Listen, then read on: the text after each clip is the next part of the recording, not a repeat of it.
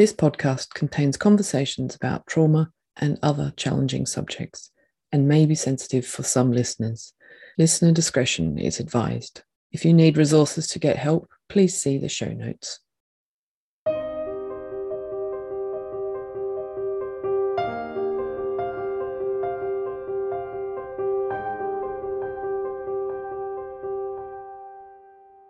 You're listening to Drawn to a Deeper Story.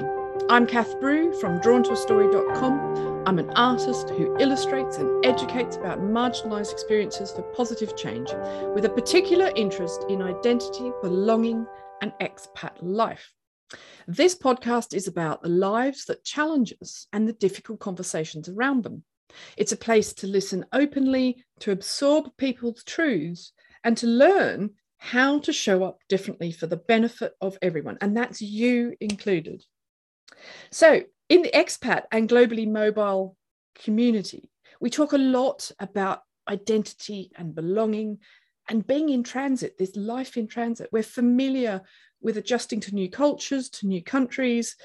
And as part of this process, we also question who we are. What does it mean to be me?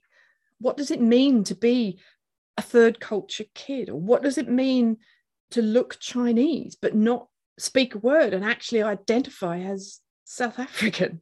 There's a lot to process. And in a lot of this processing, we go back to who we are, who we know we are. We look at our families and our roots and our ancestors and our childhoods. So, what happens when that avenue of knowledge and familiarity is not available to you?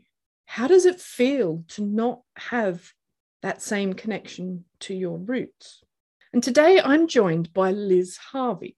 Liz is adopted, but not just adopted, it was forced adoption.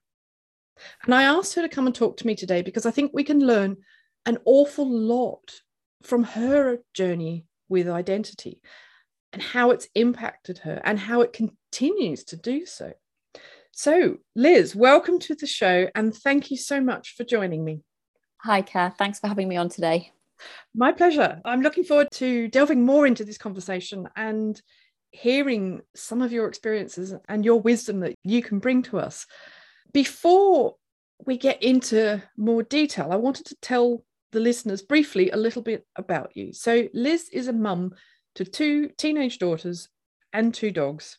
She's a wife, she's adoptee, she's a complementary therapist, she's a soul midwife, which is all about being an end of life companion. And she's a soul midwife in training. She's a hospice volunteer, an aromatherapist, lover of all things woo woo, and a maker of aromatherapy self care products. So, can you please share with the listeners a little bit about your backstory of adoption? How are you now here talking to me? Okay, wow. I'm adopted. I was adopted in England at the age of eight weeks, and I was born in Northampton and brought up in the Midlands in Harborne in Birmingham. I also have a brother who's two years younger than me. He's also adopted, so we're not genetically related. Mm-hmm. So, to all intents and purposes, I grew up in a family, in a lovely home, went to a lovely school, but felt like I never quite fitted in. Mm. Um, and I guess we'll talk about identity later. But um, the one thing I'm very grateful for is I've always known that I was adopted. I've grown up knowing that I was adopted, which I think is is good. And you know, hats off to my adoptive parents. I think that was the right thing to do. I was going to ask you that. Have you always known, and how that impacts you differently as a child, if you know from a very early age? Yeah, well, I mean, I don't remember being told. I was only two years old, and the story mm. goes that my my mum, my adoptive mum, I just call her my mum, has always told me was that a very pregnant friend came around to our house to visit and my mum said, Oh, look, Auntie June has a baby in her tummy. Look how big her tummy is. There's a baby in there. and apparently, she then said to me, You didn't come out of my tummy. You came out of another lady's tummy, but but I'm your mummy. And and that was the first utterance of of me being adopted. Mm. Now, of course, I wasn't old enough to actually be cognizant of that conversation. So even though I didn't have an open conversation, it was always relayed to me via a story of a mm. conversation. Mm. So so yeah, that that was the story that I've grown up with and, and I've always known. Mm.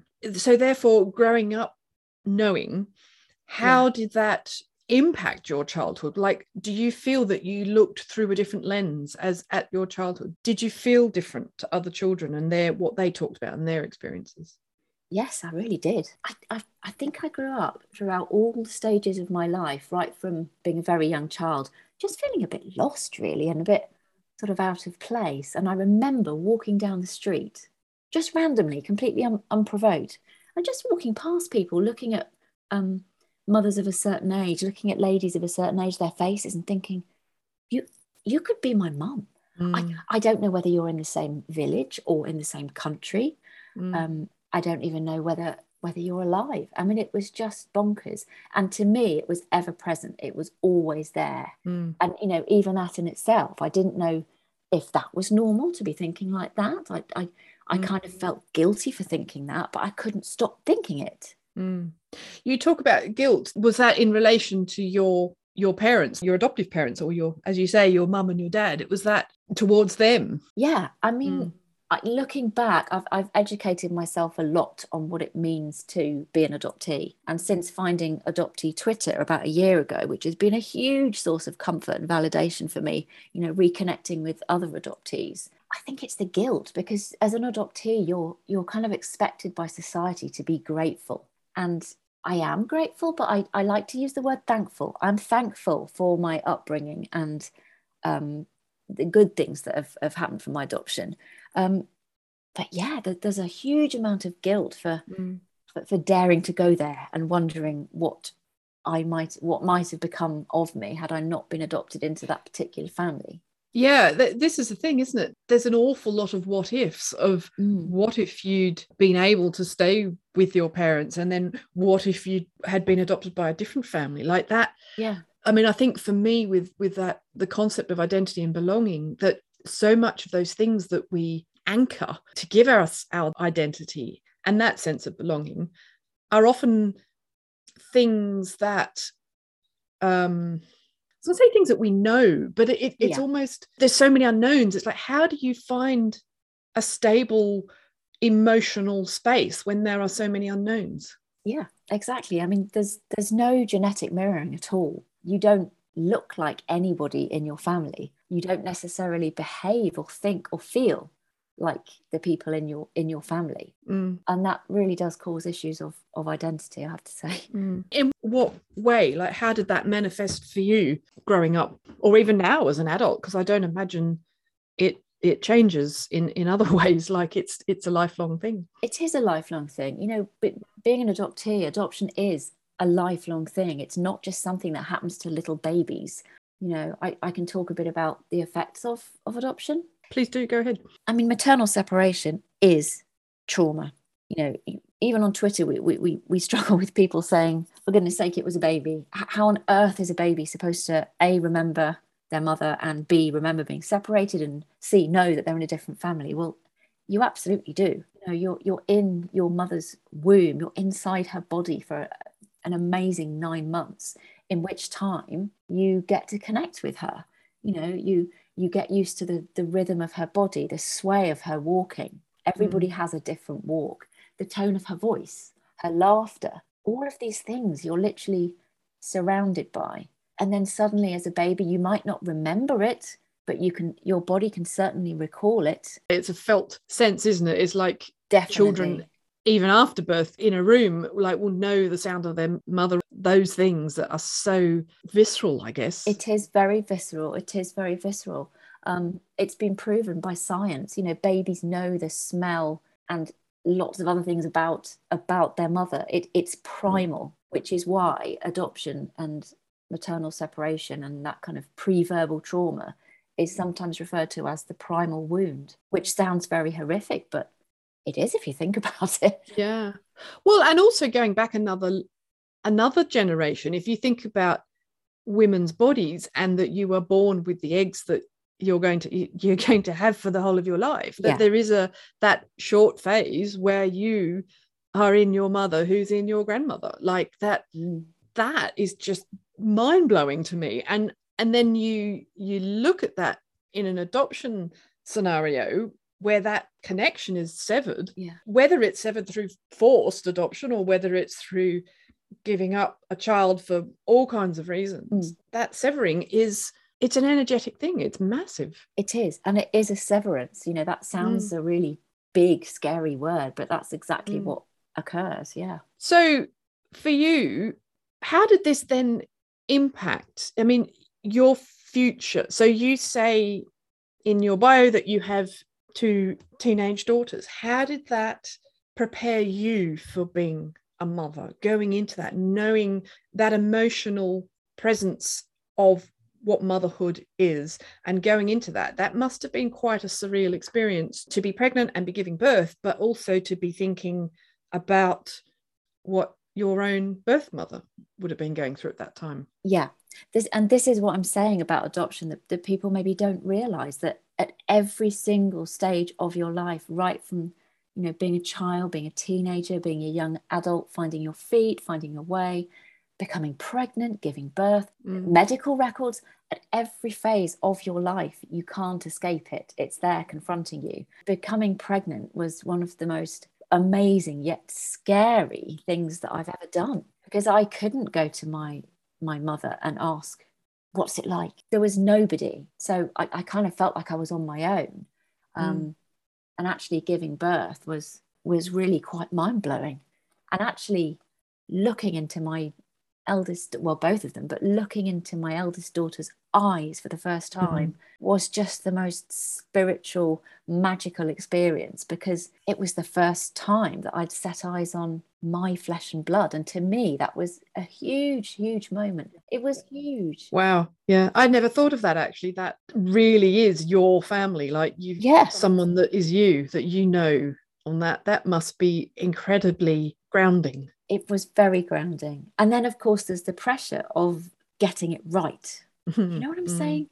I mean Yeah. it, it, being a mother was something so huge to me. You know if somebody Mm. said to me what what do you want to be growing up? What, what career do you want? I, all i could think of i never voiced it but all i could think of was inside was i want to be a mummy and i want to be a really good mummy and that matters to me. And that, that still holds true today. Understandable though. Also that's the the wonderful gift that you can bring. I wondered about having your own children whether that felt like there was a way of healing what you felt was the trauma in your life. Like did it right a wrong i guess? Yeah i think it really did. I think it really Mm. did. Yeah i mean the connection i have to my girls is is so important to me and i like to think that we're very close. Um so yes it has been quite healing actually Mm. I want to clarify. I say a, a wrong, and I, that's quite a strong word to use because there are many adoptions that are wonderful and and work very well and all that kind of thing. But I wanted to kind of go back to your particular adoption in that your mother and your father were forced to give you up, and that between in 1945 and 1975 in in England and Wales there were over 500,000 babies that were uh, adopted during that time. And this this premise of women particularly forced to give up children because of attitudes at the time of not being married and you were bad and you were this and all these things which which were incredibly harmful. So that's the context of which I use uh, the word. I also want to ask you have you been able to talk to your birth parents about all of this? Have you met them Yes, I have. I um the I think I was actually given access to my file when I was I think it was 16. My parents had my adoption file and it was always up to them when they divulged my information. And I think I Mm. used to literally ask them every few months. I mean, I was really quite a pest. Um, but I was desperate. I was desperate to know, you know, and they'd say to me, Oh, it's not time. And I just remember thinking, Oh my God, I just want to know. I just need to know the answers to so many questions.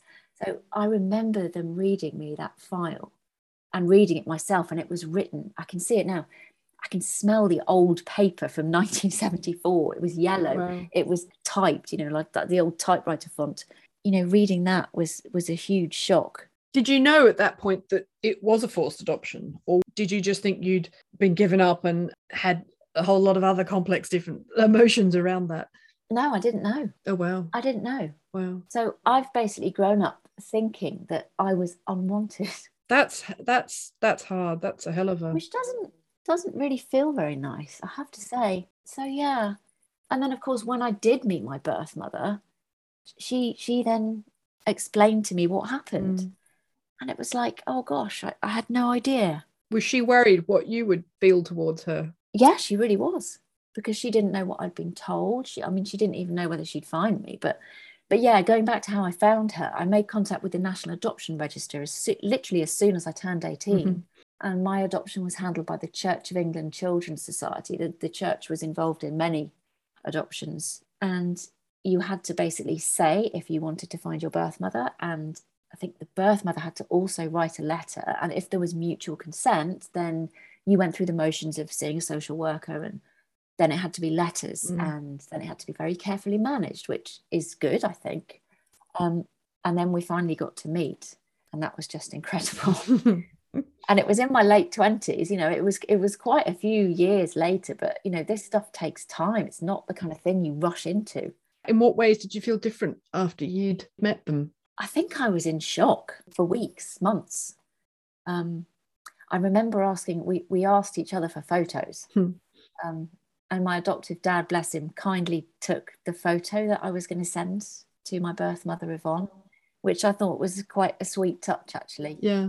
Um, he always used to take, he was a bit of a photography buff, actually, and he always used to take photos of myself and my brother. So I thought that was really special that he did hmm. that. But I remember getting, waiting for the, everything was done by post, wasn't it? Back then, there's no internet emails. Um, and I remember waiting for this brown envelope to drop through my door, knowing that it contained photos of my birth mother, Yvonne.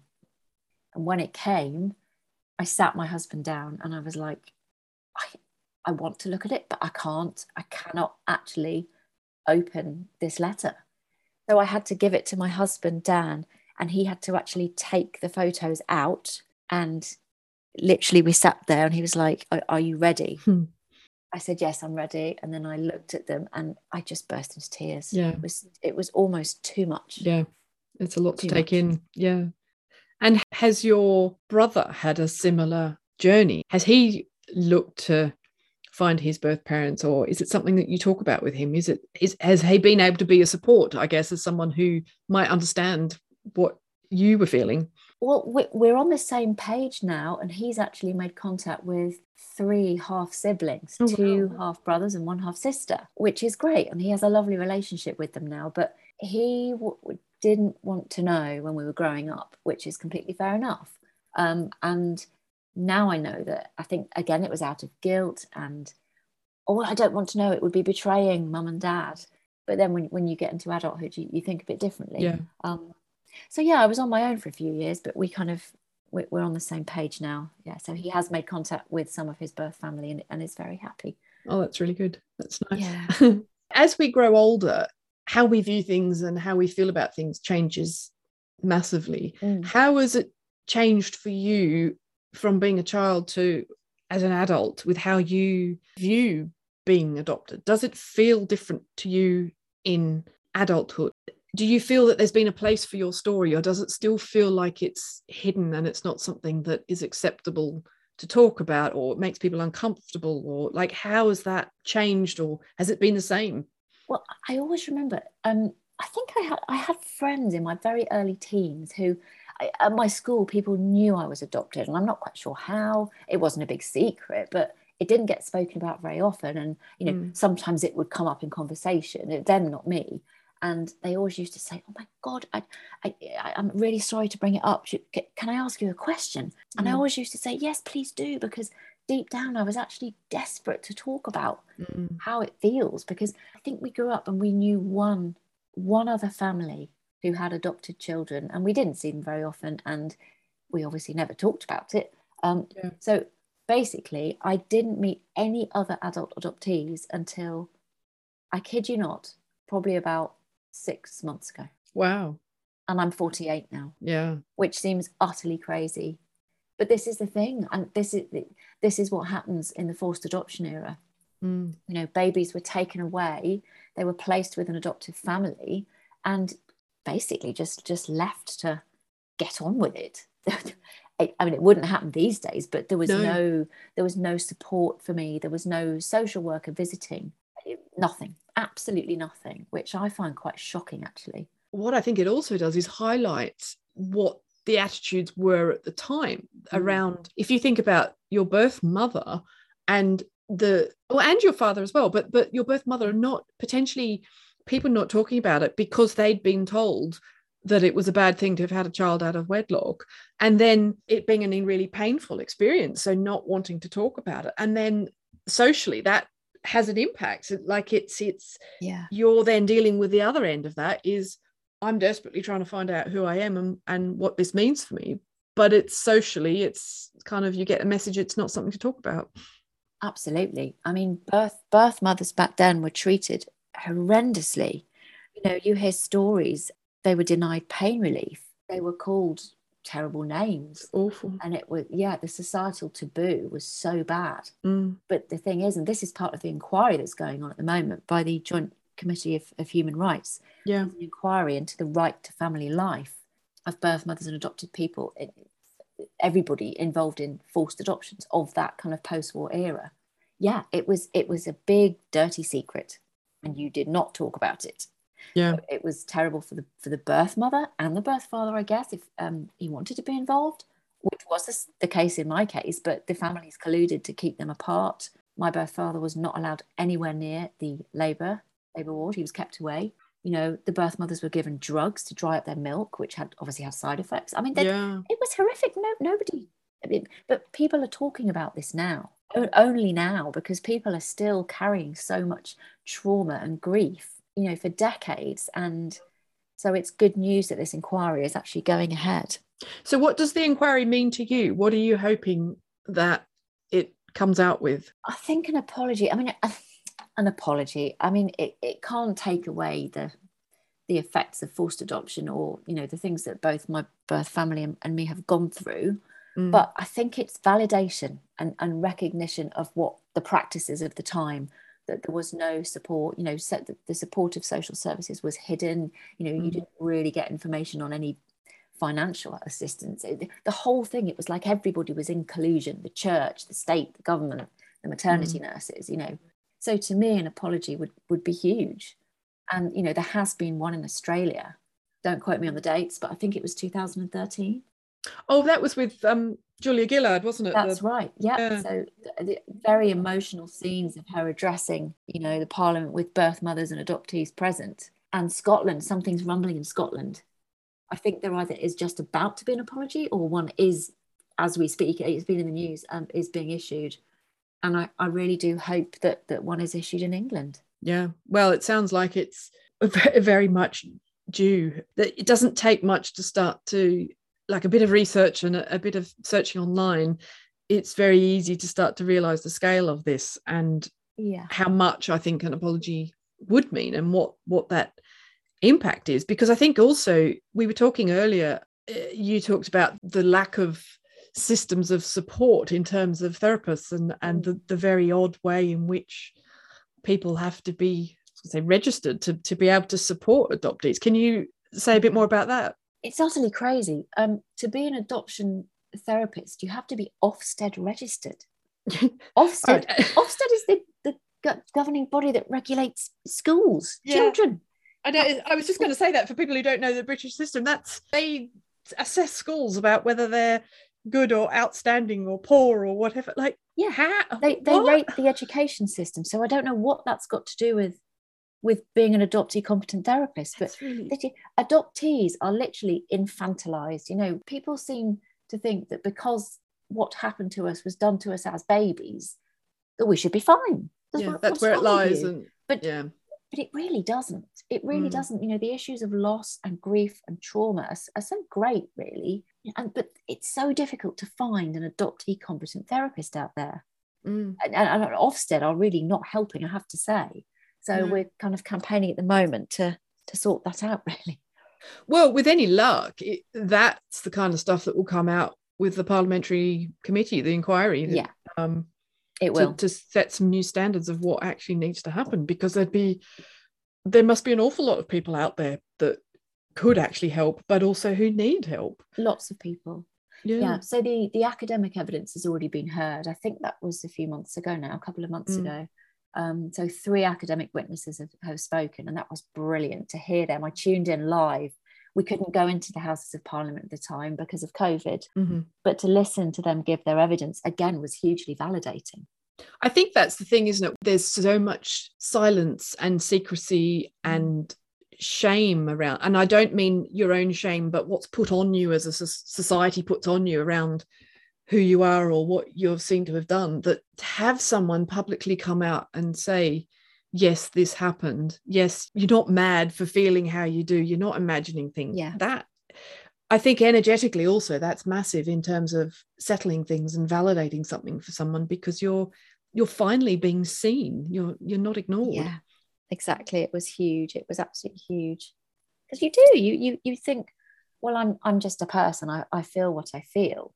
And you know, I was always that old chestnut, I was always kind of chastised for being oversensitive.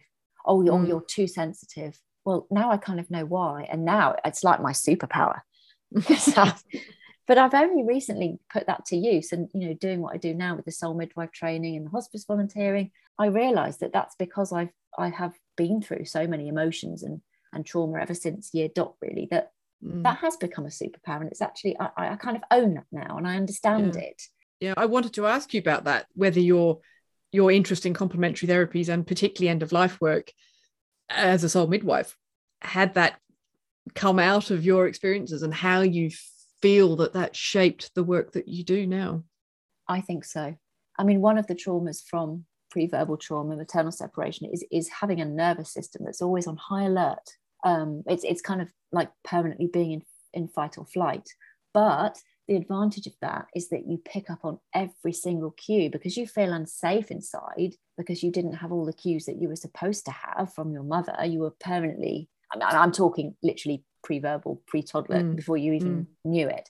You were looking smelling feeling it, just scanning your whole environment for cues am i safe what's what's going on so i've kind of grown up learning to work that way and now i do i do use all of those skills in my work to assess Mm. assess patients assess how people are feeling energetically so it has helped me yeah i do use Mm. that I think there's a there's great power in that, and it, because you can help other people. But I also think when you're able to reflect on it, you realize actually how it can help you as well. Like you you transform trauma into something positive and powerful, and actually being able to help other people. yeah i think so yeah so something good has come out of it all Mm. yeah. When we've talked before, you talked about the phrase of being in the fog. And it's something that interested me because, as I think I might have mentioned to you, a lot of my audience are the expat community or people who are globally mobile, I guess is, Mm. is another phrase, but people who are on the move and are, who are part of transition all the time. And I sometimes think about the fog that that we experience as expats is that that phase of transition of trying to find your place in a new place until it becomes familiar there there Mm. is that sense of being in a fog what does that being in the fog term mean in terms of the adoption community can you explain that being in the fog i i mean it's not it's not my favorite term i have to say it's really quite weird what it means is that you you can't see the effects of your adoption experience because you just live and breathe it every day Mm. and it's only when you connect with other adoptees and you start reading about what has happened to you and what that could mean in terms of shaping you as a person and your identity and all the themes associated with maternal separation, blah, blah, blah. It's only then when you think, oh my God, there's a reason for why I do that or why why I think or behave like that. Uh, You know, and- then you start feeling not quite so bonkers, I think. yeah well it's shared experience isn't it it's Yeah. And by the way, I, I have gone through the expat experience. oh have you oh wow I've done that. Yes, I've been an expat as well. In fact, we Oh, moved, right. we moved to Belgium oh when wow my eldest was was literally 12 months old. Yeah, we, we had six years out there. So I, yeah, I have I have oh, wow. experience of being an expat too. you're well versed in Yeah. I'm very good at this change business. the wonderful and the weirdness of of expat life Yeah. it is a very strange a It very is. strange space to be in sometimes the other thing i want to ask you was what can we do to help as someone who encounters someone who is adopted. That moment yeah. when you might just drop it into a conversation how can we help in how we respond how we talk to you whether we ignore it whether we treat you like anybody else? Like what do you need from us? Um i think just please don't respond with something like oh god i'm sorry. Mm. i've had that which is makes me feel quite awkward actually. Yeah. I think just encourage people to talk i i actually love telling my story you know i think it's interesting and people generally are really curious so yeah just encouraging people to be curious really mm. a lot of the time i i do a lot of stuff with uh the lgbtq mm. plus community in terms of advocacy and and yeah. raising awareness and and and training and one of the things i've realized with all of my work is that I allow a space of a bit of discomfort when talking with someone because if I shut them down or I get offended at something, then mm. they're never going to ask again. And for me, there's always been a level of allowing a bit of that awkward to exist because people are genuinely interested and they want to know and they want to do the right thing, but they just yeah. don't quite know how to do it sometimes. Yeah, absolutely. Some some people don't know you know the, even even the right terms to use mm. you know who uh, they talk about who's your re- your real mother it's it's all a bit clunky at first but that, mm. that's okay that's okay. Some even some you know groups within the adoption triad and when i say the triad i mean the birth mother the mm. adoptee the adoptive mother. Some some folks don't like the word birth mother because it it implies that all you did was give birth and that's it. Mm. um, and, and some people stipulate that you must use the term first mother.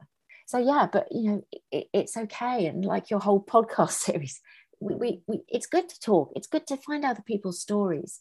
Um, and sometimes there might be a bit of clunkiness in finding the right terms to use but but yeah just ask and it, it is good to talk. Yeah. I think that's the key when you say just ask is that to not assume that we know someone's story and to allow mm. them to tell us than us assume rather than than asking questions that have an assumption in the question. Yeah. Give someone open space and ask open questions or like how does that feel? Tell me more like i want to yeah. hear your story that that kind of thing. Yeah absolutely yeah. i'm just trying to think about my childhood and there must have been kids at my school there must have been people that i encountered that were adopted but i mm. don't actually think i can think of anybody that i knew actively mm. knew was adopted until i was a fully grown adult it's interesting isn't it Mm. I mean, surely we must have been everywhere. Well, you have Re- to be. Really? I mean, yeah. It, it still continues today, so there's no reason why. Yeah. I, but that, I mean, I laugh because it's kind of like nuts. It is. It's quite funny. I mean, why is it such a taboo? But it was. It is. Mm. It is. You say the person that says to you, Oh, I'm sorry. Do you think that's because it's seen as and I'm not saying it is the case, but do you mm. think this is socially people see it as second best, like that we all we yeah. Do you think there is that element? Yeah, I mean, I, even even children have this. I'm, I'm, I don't know what is today's feeling on it by children, but you know, back then I was called a bastard. Yeah. I didn't even know what that meant. I had to go and ask a teacher. Um, I was teased by some girls who said, "Your mum didn't want you." your mum's not your real mum. Now, I don't know where they got that idea from. No, it's a massive moral. It's really weird judgment, isn't it? In it, mm. it's. It would be really interesting to do some research on where that comes from. Exactly. I was talking to someone earlier about the history of patriarchy in society mm. and demonization of women and the double standards that women are always held up to. Yeah. And obviously, I know I know enough about science that you, it's not just a woman that creates a baby, oh, yeah. but but this this demonization of women and whether I don't know. I'm just thinking about whether if the church wasn't involved, would it have a difference? Because of that was where the moral guidelines were set within communities in that in that era, and mm. and even now, depending on where you come from. But whether there's links that relate to that kind of history. Yeah, I think that the church, unfortunately, when you hear about the Catholic, the, the mother and baby homes, mm. they did have, play a huge part in it, which I really don't think helped. No. Were there adoptions done that weren't done through the church? Because you talked about the Church of England yeah um, adoption was adoption done in any other organizations other than the church in that era i personally don't know i'm sure there were private adoptions but yeah, mine was done through the Church of England Children's Society, which which is now just the Children's Society. They've dropped the Church of England, but I don't know. Is the answer? No, it, it's interesting doing these talks with people actually because I always have this idea that that we're going to learn a lot, and it's about seeing people and learning things. But actually, I do sometimes wonder if I'm just creating more questions. Ask um, away. That's fine. Yeah, but but just like there's there's not always answers to all of this stuff. Yeah, that's true. And so I'm interested in the conversations that you've had with your daughters now. Yeah. And the types of conversations that you have with them, whether that's influenced how they view the world. I'm very open with my girls. It's, you know, we're, mm. we're quite an open family. And, you know, this is it. That this is the whole thing about adoption. It didn't just stop with me. I've basically started a new ancestral line, really. Yeah. Um, but we you know we've always we, we never hid it from them. And when I was meeting my birth mother, obviously, you know, I, I had they were very young then. But yeah, we always just introduce, you know, this is Yvonne. Um, this is this is this is mummy's birth mother.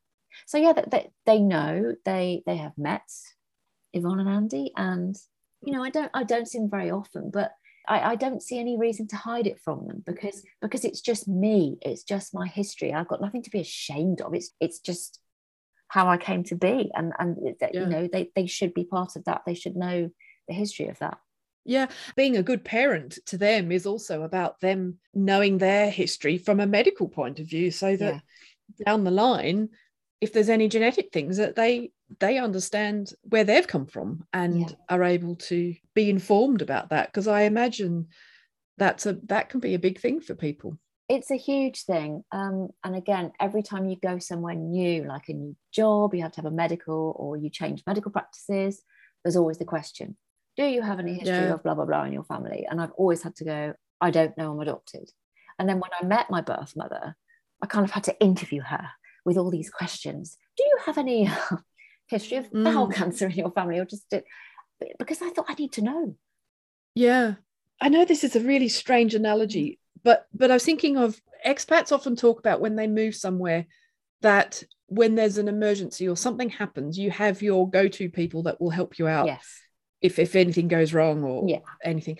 And often in some countries, you have to form those connections really, really fast. Yeah. And so you're asking people personal questions or being a, a, level of intimacy with a complete stranger that you don't really you wouldn't do normally and yeah. and i was thinking about that when you were saying about asking your mother about the history of bowel cancer it's like you yeah. you the odd experiences that put you into places of asking things that you wouldn't ask someone who who's essentially a stranger to you at that yeah. point like you're genetically connected but that's it it is really mind-blowing and it turns out that I do actually I have a condition called Ehlers-Danlos syndrome, which is a condition right, that affects yeah. the musculoskeletal system. Um, I have faulty collagen basically. So growing up, I always had issues with my feet, uh, with my knees. I had to wear orthotics. Um, my teeth were all over the place because they moved too much because of the collagen. Um, there yeah. were loads of issues. Um, I, I, didn't think anything of it. And then when I did meet my birth mother, in fact, I actually I actually diagnosed her. I was diagnosed with this really? condition. And but you know, she carpal tunnel syndrome, broken mm. ankles, mm. you know, just just basically being very bendy and hypermobile as yeah. as we both are. So I was able to diagnose back up the chain to her. Wow. That must have been bizarre. Which is really crazy because usually it comes down the other way. But yeah. But yeah, so we do share some genetic unfortunate things as well yeah. as nice things. Is that weird though? That they're like the unfortunate things almost does that is that almost nice because you know yes. that it, you're connected? It's strangely comforting. Yeah that's what i was thinking. Because i know where they've come from. Yeah. How that's really odd. Yeah. It really is weird. I remember the first time i looked at her I, the first time i met her i couldn't stop looking at her hands. Mm. which is really weird because you think you look at her face but it was her hands. I don't know what it was about the hands. I couldn't stop looking at her hands. Mm.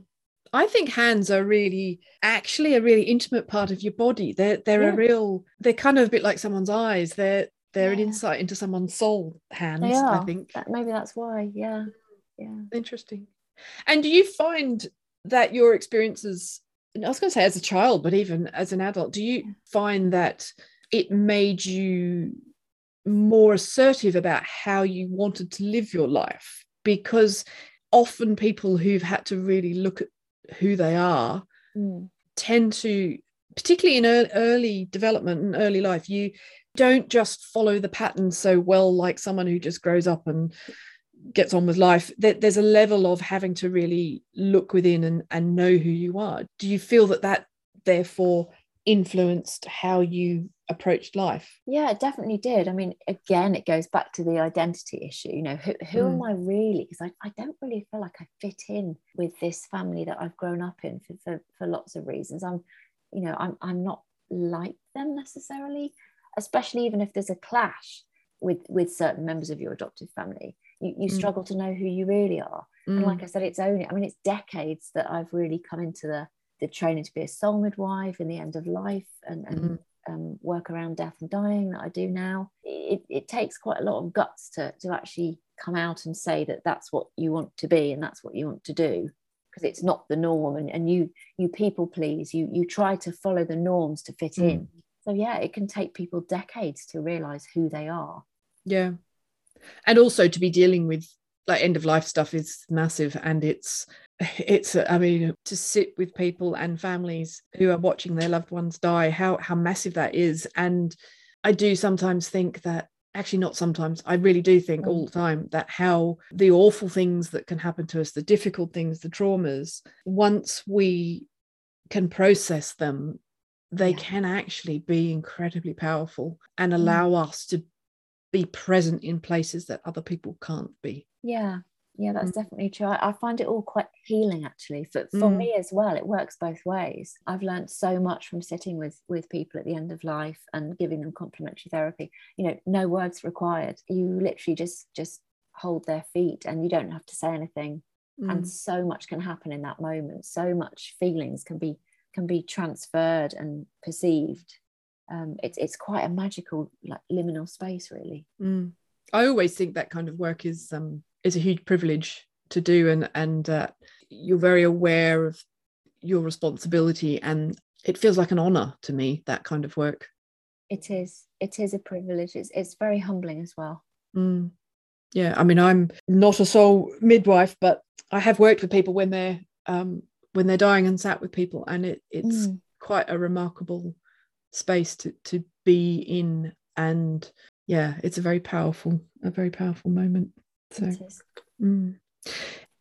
before we finish, is there anything Mm. else that you'd like to say to listeners ab- about this conversation? i just hope people have people have just learned a bit more had a bit more insight on the world of, of adoption Mm. um, because it hasn't been talked about for so long and it has actually been in, in the press quite quite frequently the last few months but yeah come and follow me on, on twitter i'm very active on the kind of hashtag adoptee hashtag adoption adoptee twitter um, Mhm. you know talking about it just following developments so Yeah, okay. And your own handles on Twitter and Instagram are at Lizzie Harvie. So it's L I double Z I E and then H A R V I E. H A R V I E. yes i'm an ie not an ey confuses Just to make it one other thing for people to ask you about. yeah exactly exactly oh, that's fantastic. Thank you so much for being my guest today, really, and talking about your experiences. Um, I think it's something that we don't see because it's not talked about. Um, we also need to be able to talk about these things and actually acknowledge them because there's an awful lot of people who, Mm. as you have demonstrated, are living with stuff that they don't necessarily feel they can talk about or they're, they're still processing. So absolutely yeah. Alrighty. Well, thank you so much. Uh, it's been an, an honour, and I will look forward to seeing what happens with the Joint Parliamentary Committee on Human Rights to see what actually comes out of that. And fingers crossed that there's some good things in addition to an apology, but also that there are some well needed changes and actually being able to provide support and systems for people. exactly so i would say have the awkward conversations it, it, it really is good to talk Yeah. Thank you very much. thanks kath Thank you. If you'd like to learn more about how to have difficult conversations and ways in which you can be an ally to people and their stories, then take a look at the Drawn to a Story.com website where you can sign up to the mailing list and keep in touch with activities and developments and ways in which you can be that ally that you want to be.